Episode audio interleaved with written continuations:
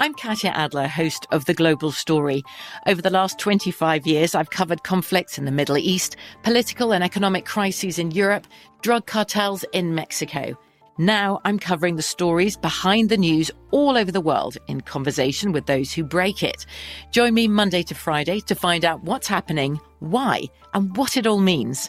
Follow the global story from the BBC wherever you listen to podcasts.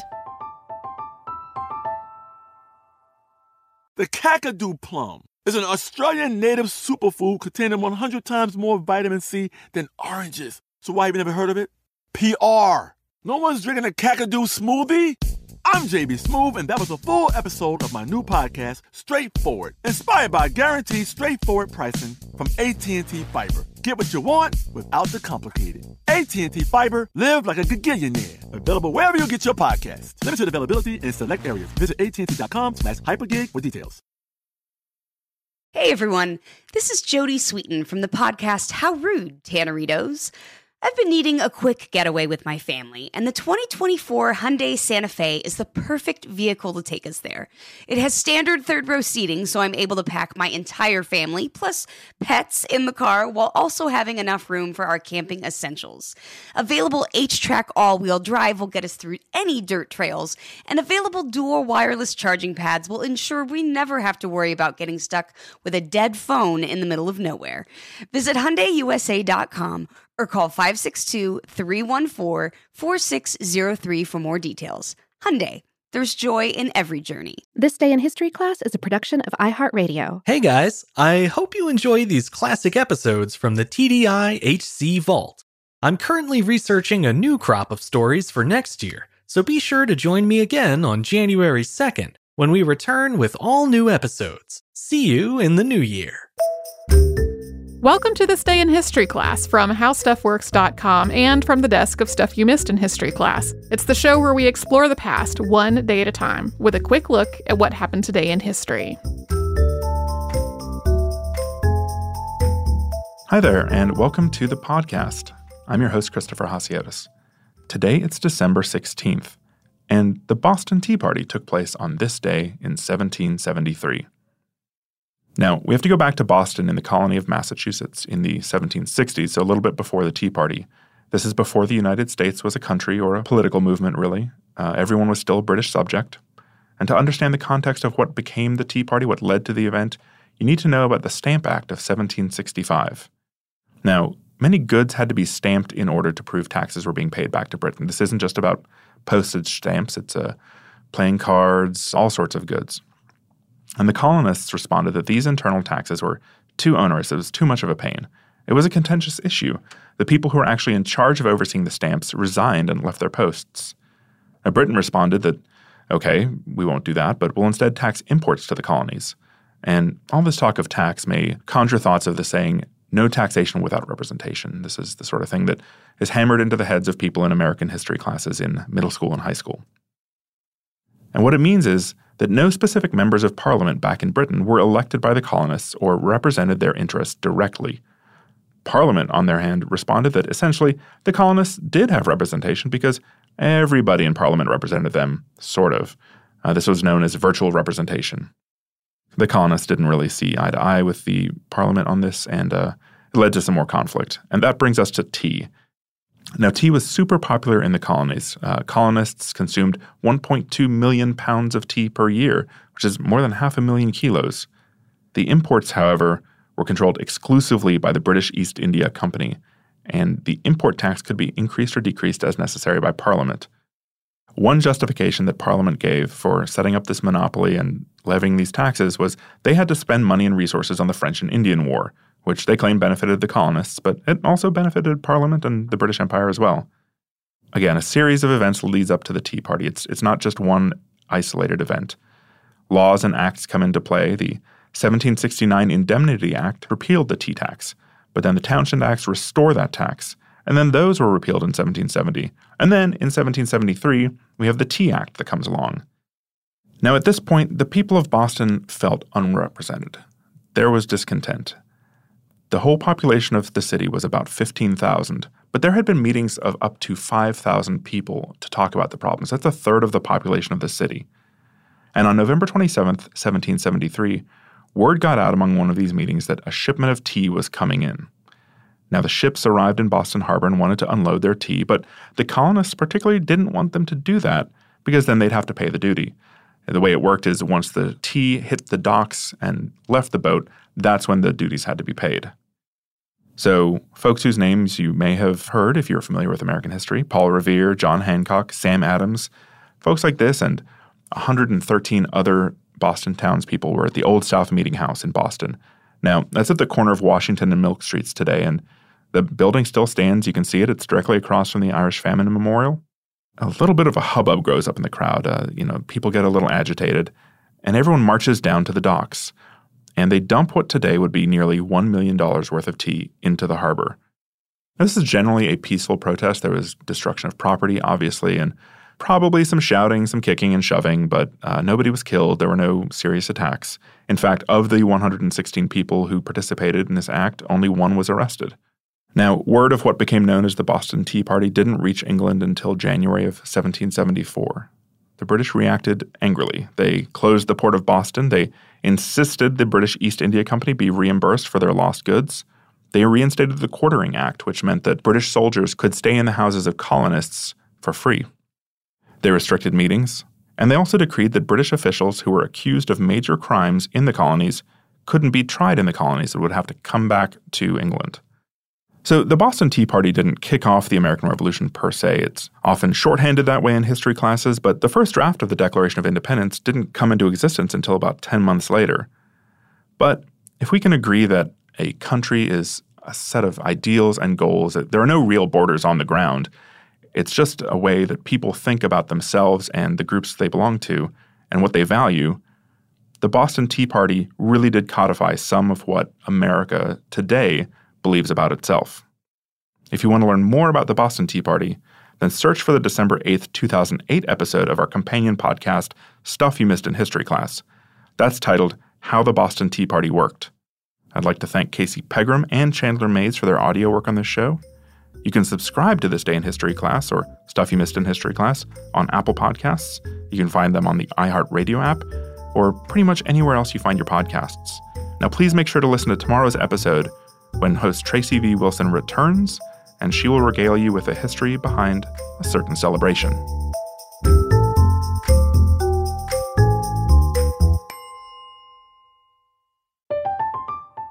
I'm Katya Adler, host of The Global Story.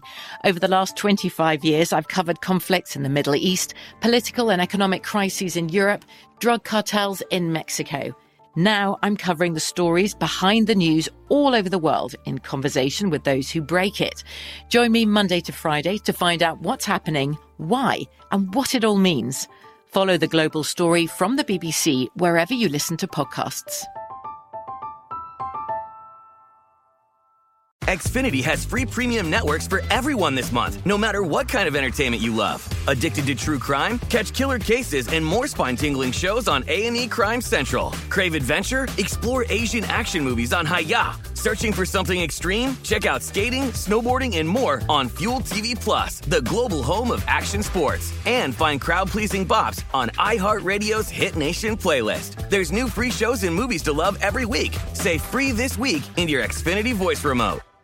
Had enough of those supplements that leave you feeling nothing? Cymbiotika is your solution to great tasting, all natural supplements that actually work. Crafted with premium plant based ingredients, their products have no seed oils, fillers, or toxins. Try them out and actually feel the difference today. Visit Cymbiotika.com and use code IHEART for 15% off plus free shipping on your subscription order. Again, that's 15% off plus free shipping on your subscription order. Go to Cymbiotika.com. C Y M B I O. T-I-K-A.com. Hey, I'm Eves, and you're listening to This Day in History Class, a podcast where we bring you a slice of history every day. The day was December 16th, 755 CE. Chinese General An Lushan proclaimed himself emperor, marking the beginning of the An Lushan Rebellion against the Tang Dynasty. The rebellion resulted in the establishment of the short lived Yin dynasty and a devastating number of deaths, though the exact toll is difficult to estimate. The Tang Dynasty came to power in China in 618 CE. Arts and culture flourished in the dynasty, and it has been considered a golden age in Chinese history. But in the middle of the 8th century, the Tang dynasty was involved in several wars, so a lot of troops were dying and the Tang court was losing money. An Lushan was a military commander, likely of Turkic and Sogdian or Iranian descent. He gained prominence leading raiding parties against Khitan armies and other forces that threatened China. After he was defeated in one expedition in the 730s, he was disgraced and supposed to be executed, but he was just stripped of his rank and titles. But they were soon restored, and An Lushan proceeded to rise in rank. By 742, he had become military governor of the province of Pinglu on the northeastern frontier. An Lushan often went to Chang'an, the Tang capital, and he gained the favor of Emperor Xuanzong, the emperor's consort Yang Guifei, and Chancellor Li Linfu.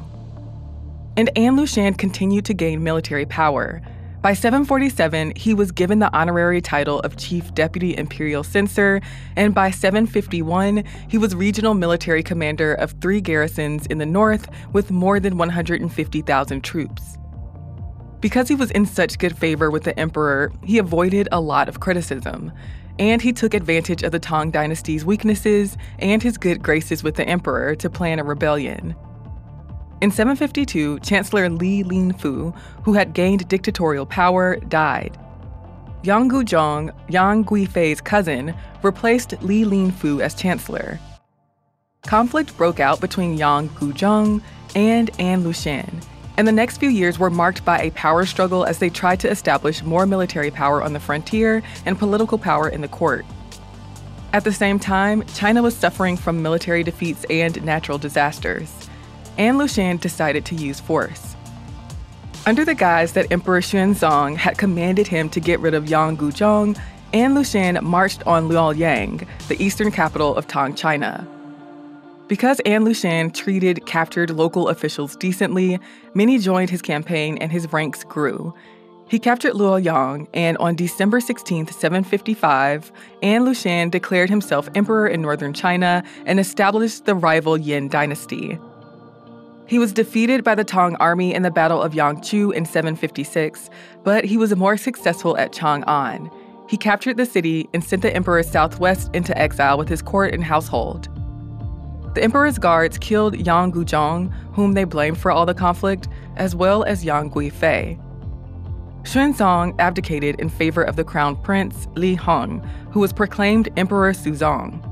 Suzong appointed generals to deal with the rebellion, and imperial forces managed to recapture Chang'an and Luoyang. The rebellion continued, but An Lushan was murdered by his son in 757.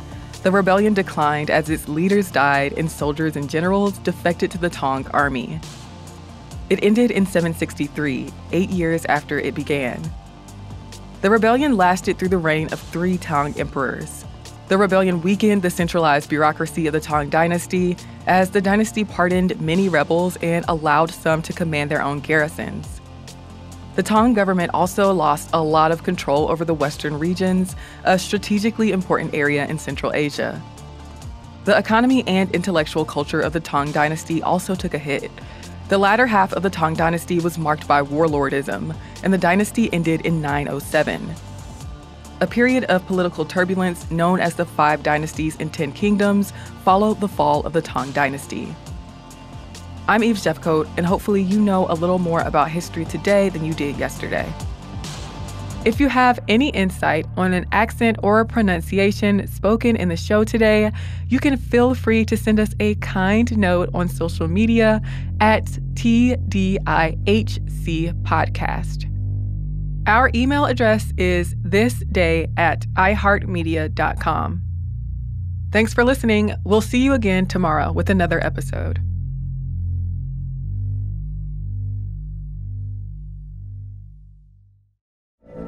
From BBC Radio 4, Britain's biggest paranormal podcast is going on a road trip. I thought in that moment, oh my God, we've summoned something from this board. This is Uncanny USA. He says, Somebody's in the house. And I screamed. Listen to Uncanny USA wherever you get your BBC podcasts. If you dare.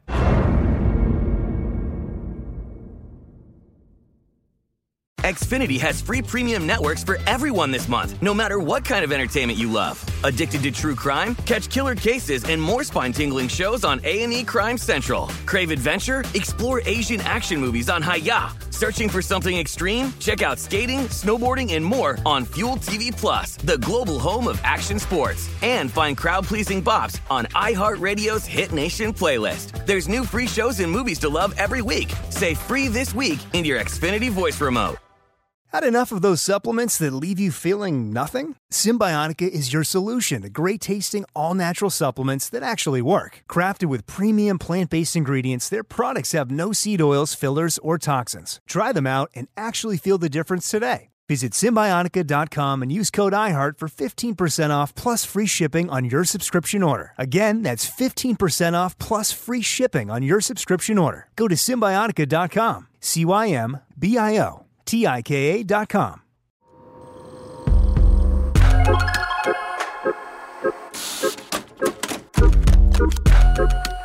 Hello, and welcome to This Day in History class, a show for those who can never know enough about history. I'm Gabe Luzier, and today we're talking about one of the deadliest natural disasters of the last hundred years, including the reasons why you've probably never heard of it.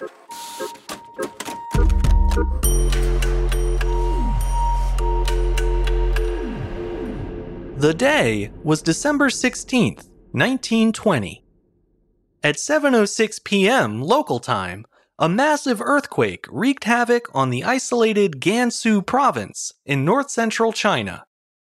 The disaster is generally known as the Haiyuan earthquake after the location of its epicenter, Haiyuan County. The quake hit one of the less populous areas of China, but its death toll was exceptionally high nonetheless. The U.S. Geological Survey put the number at 200,000 lives lost, but that's a conservative estimate.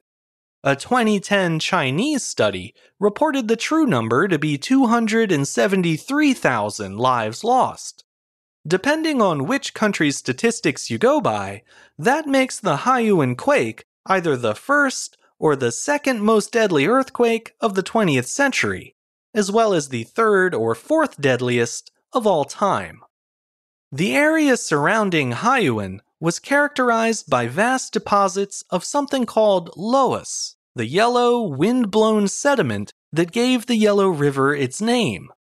This dry, loose soil made the region vulnerable to earthquakes, and it didn't help that most of the homes there were cave dwellings called yaodongs that were dug out of the loess deposits.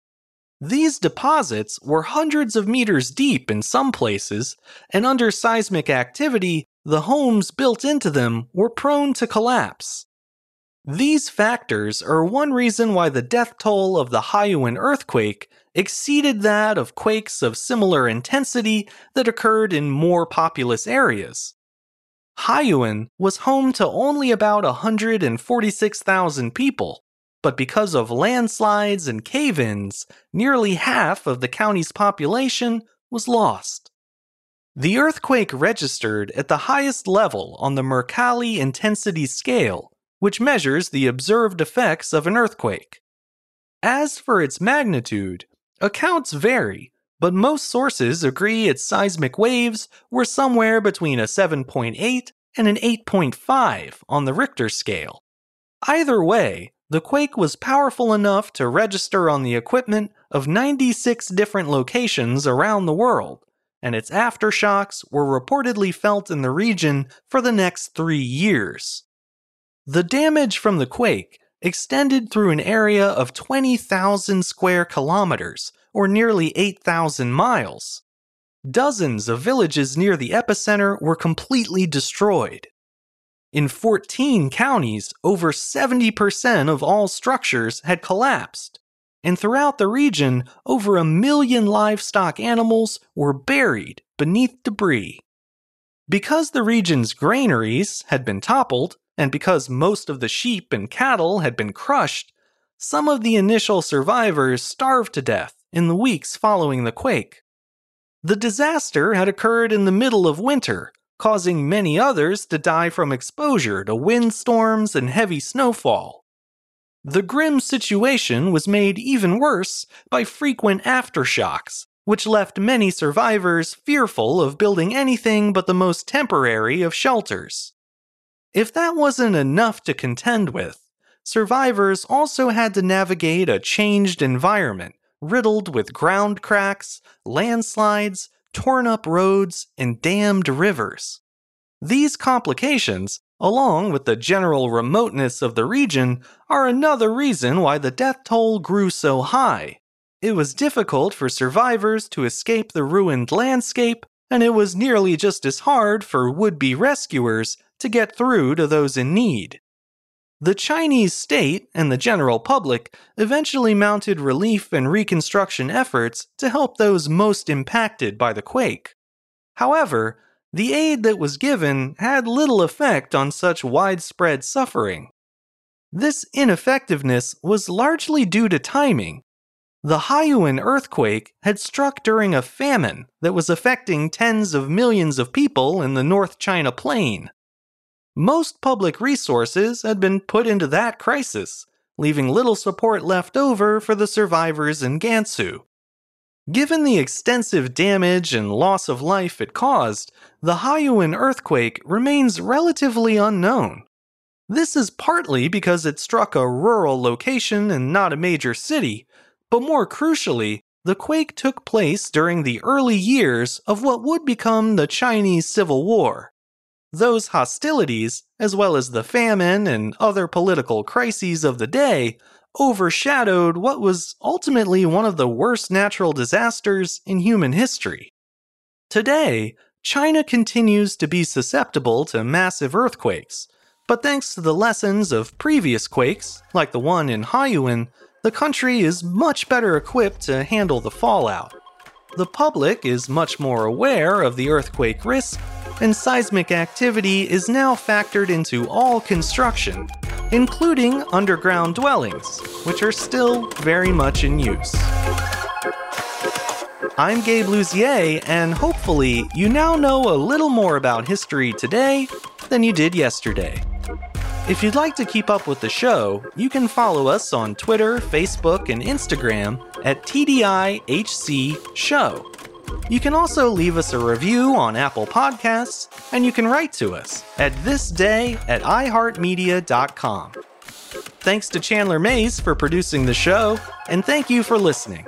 I'll see you back here again tomorrow for another day in history class.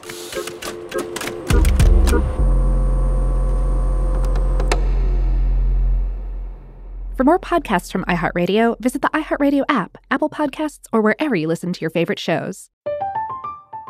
I'm Katya Adler, host of The Global Story. Over the last 25 years, I've covered conflicts in the Middle East, political and economic crises in Europe, drug cartels in Mexico. Now I'm covering the stories behind the news all over the world in conversation with those who break it.